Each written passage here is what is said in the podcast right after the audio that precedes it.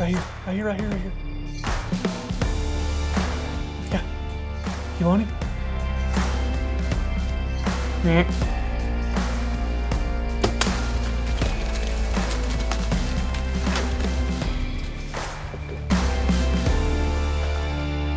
What's up, everybody? It is November the 9th, and I am on the road headed to Oklahoma for one more night, and then I will be on the road to Illinois. Uh, I already teased it a little bit, but on this podcast, I'm going to talk a little bit about drones and how drones have changed the game, not only in the outdoor world, but in production. And they have came leaps and bounds and heads and shoulders over the last five years. Especially since I've been, you know, I've been in the industry and seeing the technology evolve, which technology in general has done that in the last five or ten years. And it's scary to think of where it's going to be in another five to ten years. And it's even scarier for somebody like me or somebody trying to get into this that and the reason it's scary is to try and keep up with it and to try and stay on top of it to understand it know how to use it and to because if you don't somebody else will and that's where you get past that's where somebody leaves you in the dust and they get the gig or they get the job or they get the contract or whatever it is so it's a huge pressure put on uh, producers shoulders to be able to stay on top of current technology but i wanted to talk about drones from my perspective and what I use them for. What I use drones for a lot of the time is what we use for scenics, B-roll, setup shots, establishing shots, you know, of the area we're in or the area we're traveling to, the place that we're staying, the place that we're hunting. It's usually a really easy way to show a perspective that you're not going to get any other way unless you have a lot of money and are going to literally rent a helicopter and get up in it with a with a camera, which is what we used to do. That's the only way to do it. And trust me, it's incredibly expensive. Honestly, some of these drones are getting better footage because now you're not hand holding the camera out the side of a helicopter. You've actually got a three axis gimbal supporting your camera that is dedicated to do exactly what it's doing. So, uh, in my experience, I've flown several drones. I've not flown all of them. I'm not going to sit here and tell you that I know all of them. I know what I've heard on some of them, and I, the, what I've heard on some of them, I trust the opinions from the people that have flown them, and I've had experience with the companies that make the other drones, and I can kind of give you my perspective on as much as I can. But with that being said, I'm a DJI fan. I've flown about every drone that DJI makes, except probably for the brand new one, the Spark haven't flown it yet, but uh, that company, in my opinion, if you're looking to buy a drone, don't look anywhere else. DJI has got it absolutely figured out between their apps, between their drones, their user interfaces, the ease of use, the capabilities of these drones. It is unbelievable. So essentially, you have two tiers of drones when it comes to the production side of things through DJI is you have the Inspire, which is their big drone that a lot of companies and a lot of shows have. Um, it's that big white drone. You can get different, different like skins and things for them to kind of customize them and change them up. But it's it's the big production drone. It also has capability to where you can put a Zenmuse raw recording camera on it that has different lenses, and then you're getting into some really technical stuff to where you know guys are using them for full feature films and uh, higher end you know short films in the hunting world are using them. Um, we had one. We actually sold it just because honestly, when you're looking at drone footage, that Zenmuse camera is pretty awesome, but the end user and the, the cost and the trade-off with the cost, it just it wasn't worth the extra cost for us to own it. So um, we we decided to just stay with the Inspire standard camera for the outdoor space because generally your user can't tell the difference. There's a lot of really good things about that DJI Inspire. It's a very capable drone. It's fairly intuitive and fairly easy to set up and get in the air compared to drones before it. Uh, it takes a little bit of time setting up. It's it's a big drone. It's a lot larger, which just means it's not going to fly as long. Uh, the gimbal is amazing. It's really cool. A lot of times, what we would use it for is we would essentially just use it as a you know handheld gimbal. We turn it on, not turn the props on, and just walk around with it. And uh, we would get some really cool stuff with that because you can run, you can use the remote, and you can follow focus. You can, or not follow focus, but you can follow action. You can, you know, walk behind, circle. You can get on the front of a four wheeler and trail somebody through the woods, and it looks like you're flying. It looks like a daggum Star Wars movie, but it's just that three axis gimbal doing its job. That's a really cool way to use that drone. It's got a lot of really cool features. It's got the double the dual fly mode where you've got two remotes. You've got one guy that's flying the drone, and then you've got another guy that's running the camera. And that to me is what sets that drone apart for huge production. Is you've got a guy that's focused on making sure he's not going to run anything, making sure he's flying a, a good straight solid path. And then you've got a guy who can really focus on being creative with the camera. He can make sure the settings are right. And even the new ones, I think they even have a, a dual screen where a guy can see. I haven't flown the brand new one, um, where they he can see where he's flying, and the other guy can watch the, the monitor and watch what the camera's doing. So, uh, you know, they don't have to watch the same screen if a guy's looking back behind him on the camera. Well, the guy can't see where he's flying, so that can that can cause a problem. But um, you know, that drone that's that's top of the line for our business. There, you can buy them used. I don't know if I would advise buying a used drone. I'm all about buying used cameras, but I don't know about a used drone because it is not if you're going to crash it it is when you are going to crash it. If you own a drone, you're going to get a little cavalier. You're going to think that you can fly and do something stupid, and you're going to do something stupid. And that one limb, or that one twig, or that one power line that you didn't see is going to crash your drone. And hopefully, it doesn't hurt it too bad. But most of the time, it's going to be catastrophic to where you're going to have to get a new one. If you haven't crashed your drone, then that means you haven't flown it enough it's going to happen. It's just like bow hunting. If you've not made a bad shot, that means you've not bow hunted enough. Just it's just part of the game. But uh, I, I've I'm not a GoPro fan. I have made that clear a couple of times with the POV cameras. But GoPro makes a couple of drones. I think theirs is called the Karma. I know when it first rolled out, it was an absolute disaster um, for a lot of guys that got it.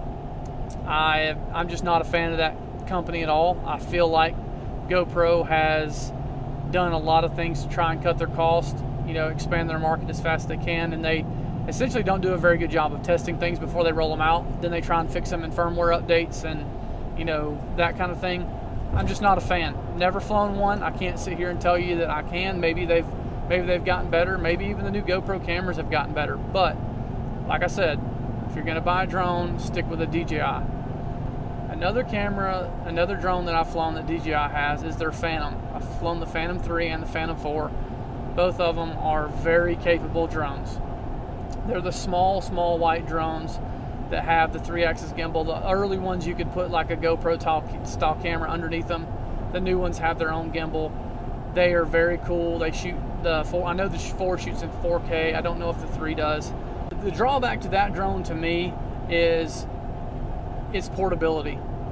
The, the Inspire is definitely the hardest one to, to, to get, a, get around, but the Phantom isn't big, but when you have to put it in a hard case and the size of the case and the, and the portability when you're on a hunt, traveling, and maybe even trying to go up a mountain or whatever, it's still a little too big. So it's one of those things that that that's the one drawback to me. I think that as far as video quality, they're awesome. Their flight times are good. I don't know how good they are because I haven't flown them a ton. I've got guys that, you know, buddies of mine that own them. But uh, that's just, that's not my favorite drone just because of that. So now we'll get to my favorite drone. And I was turned on this drone by my really good buddy, Casey Shootman. Um, he, he sent me some videos and he said, man, do you have a, do you have a DJI Mavic yet? And I said, no, I don't. And this was probably a year and a half ago, a year ago, right after they came out. And uh, I said, no, man, I don't. He said, he sent me a video clip. He said, go get one now. So I did, and it's been my favorite purchase I've ever made. That drone is unbelievable for what it is. Uh, under a thousand dollars, you can get a drone, the remote, and one battery, and the thing is tiny. It folds up probably a little bit bigger than the size of a pair of big binoculars. That's how small it is. It probably weighs about the same as a pair of binoculars. It is uh, very inexpensive considering what it can do. It folds up so the blades and the everything are tucked under it once it's folded up, and there's tons of aftermarket cases that you can get for it that are small enough to throw it in a backpack, take it wherever you want to go, not even know it's there. You know, walk it on a plane. You know, um, you can put it in your carry-on, whatever the fact is. The little sucker is fast. I think it runs around 40-ish miles an hour. It advertises a 4.3 mile line of sight range. Now, if you're ballsy enough to go 4.3 miles away, be my guest. I've not gotten that far away. That just that scares me to death to think it's that far away. And if something were to happen and I lose it, then or the battery dies or whatever, then I'd never be able to find it. So I, have gotten mine well over a mile, but never never 4.3 miles. But supposedly it can do it, and that's also in perfect conditions. It's uh, got incredibly long flight times. I was so used to flying that Inspire where once you got it up, got your shot set up, you were you were probably going to get about eight to nine to ten minutes in good weather of flight time. Well, I'll have that Mavic up and I'll be flying and getting shots and everything, and I'll be in my head thinking, okay, I need to start coming back. My battery's got to be low, and I'll look down and I'm at like 60 or 70 percent. It's it's incredible how long the thing flies. It is incredibly responsive. It is so so quick in responding. It's so easy to fly. The remote, I like the remote a lot better than the Inspire remote. It gives you so much more information. It's quicker, it's easier to fly. The controls seem better to me. It's really good at flying without GPS. So you can fly it indoors if you wanted to, and it will, it, once you let go of those sticks, even without GPS, it will hover in one spot and it looks like it's on a tripod. It is so, it flies so well, you can essentially do dolly shots because you can fly slow, so slow and so smooth as long as there's no wind fighting it that it looks like you're on some sort of slider or gimbal or uh, you know jib of some sort. It's ridiculous. Uh, it has the active track mode where you're you know you find something in your image, you set it to track it, and it will track it, and then you can move your stick left and right, and that will actually circle whatever you're tracking. Stay at a certain height. I don't play with that option much. I like to have full control over it but it absolutely can do that. It's just how easy it is to fly and how it handles. Just that alone, aside from the portability, makes it my favorite drone ever. It shoots in 4K. It the batteries charge extremely fast, and the new app that comes with that drone is awesome. It uh, it'll set a certain cache to where when you record to that when you rec- when you're recording, it's actually recording cache clips of that recording to your phone, and you can watch those back and review them, export them, put them to social media. I do that all the time. I actually did that a couple of days ago when I teased this podcast about you know if somebody wanted to talk about drones. But to me, it is the absolute best drone for the money, and for what we're doing in this outdoor space, you I, don't see how you could beat that drone if you're using it for something else, real estate videography, uh, whether that's houses, whether that's land, I don't see how it could be better. It's awesome, easy to fly, one person operation. You can have it in the air in two minutes and land it. You know, you can single hand land it, you can catch it, land it, you can do whatever you want. Um, I, I mean, other than the thing loses it loses connection with the app ever so often i really think it's because my cable's bad because that's kind of been stuffed in a bag and stuff and it probably is my fault. Other than it losing connection every now and then i i mean i really can't find a bad a, a fault with it. Buy when you buy it go ahead and buy some uh, polarizer filters. Those make a big difference when it's bright sunshiny or you got a really cool sunset you want to make sure you're not you know blowing out your highlights and things like that uh, go online and buy a good set of those. Buy you two or three batteries. Uh, go get a good hard case. I think mine's a Casemate hard case. I think is what it's called. But oh man, I'm telling you, it is unreal. I hope I answered some of the questions. Um, uh, the response I'm getting from the podcast is awesome, guys. I appreciate it. If you enjoy it, feel free to let me know. Tell about tell somebody about it. Um, but closing word on drones is fly safe. Don't do stuff stupid. Like I said, you're probably going to crash. If you don't, more power to you. But use your drone for what it's supposed to be used for. Check your local game laws. Like the state of Alaska, if you fly, and it's a very gray area, ambiguous, if you fly, whether that's in a float plane, bush plane, or the way I read it is in a, a drone too. So if somebody knows that, you know, somebody knows better than this, let me know. You're not supposed to hunt that day. You cannot use this to harass animals. You're not supposed to, you know, you're definitely not supposed to scout with it. Make sure you check your game laws. Don't be using it for reasons that you're not supposed to use it for because a couple of bad apples are going to ruin it for everybody else that are doing it right. Don't be a don't be one of those guys that, you know, you don't want to, you know, you don't want to get out of your cabin and drive, you know, a couple hundred yards down the road check a field so you're going to fly your drone over there the DNR catches you now. This whole state's got drones outlawed because of one idiot. Don't just don't don't do it. It's it's not it's not smart. Check the drone laws and federal drone laws as far as registering your drones, commercial use, non-commercial use, all that good stuff. There's tons of resources online. Just Google, you know, federal regulations for uh, you know personal drone use or commercial drone use, and you can go on there. Mine's registered through the FAA make sure you're not flying near airports, flying near places that you're not supposed to fly. And you fly over somebody's house you're not supposed to fly near and it's within shotgun range, they shoot your drone, well, you shouldn't have been flying over it. You know, that's that's part of it. Um, do your research. Don't just get it out of the box, start flying it and hope for the best. Make sure you go through. There's all kinds of YouTube tutorials on how to set them up, how to fly them, how to do cool stuff with them. Um, remember when you're flying the drones and getting shots, less is more. Subtle shots, subtle moves, slow moves, those are the things that are really the dynamic shots. The fast running, you know, hauling butt through the woods and all those th- type things. Every now and again you'll get a really cool one, but most of the time those those aren't near as good as those really subtle, creative, pretty well exposed gimbal shots that are that you can get, you know, you can really pull 10 or 15 seconds of solid video out of that's how I fly mine. That's what I use it for.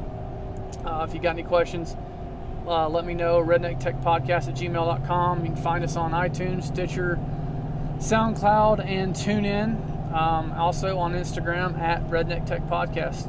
Hope you guys enjoyed it, and I will be back with you shortly.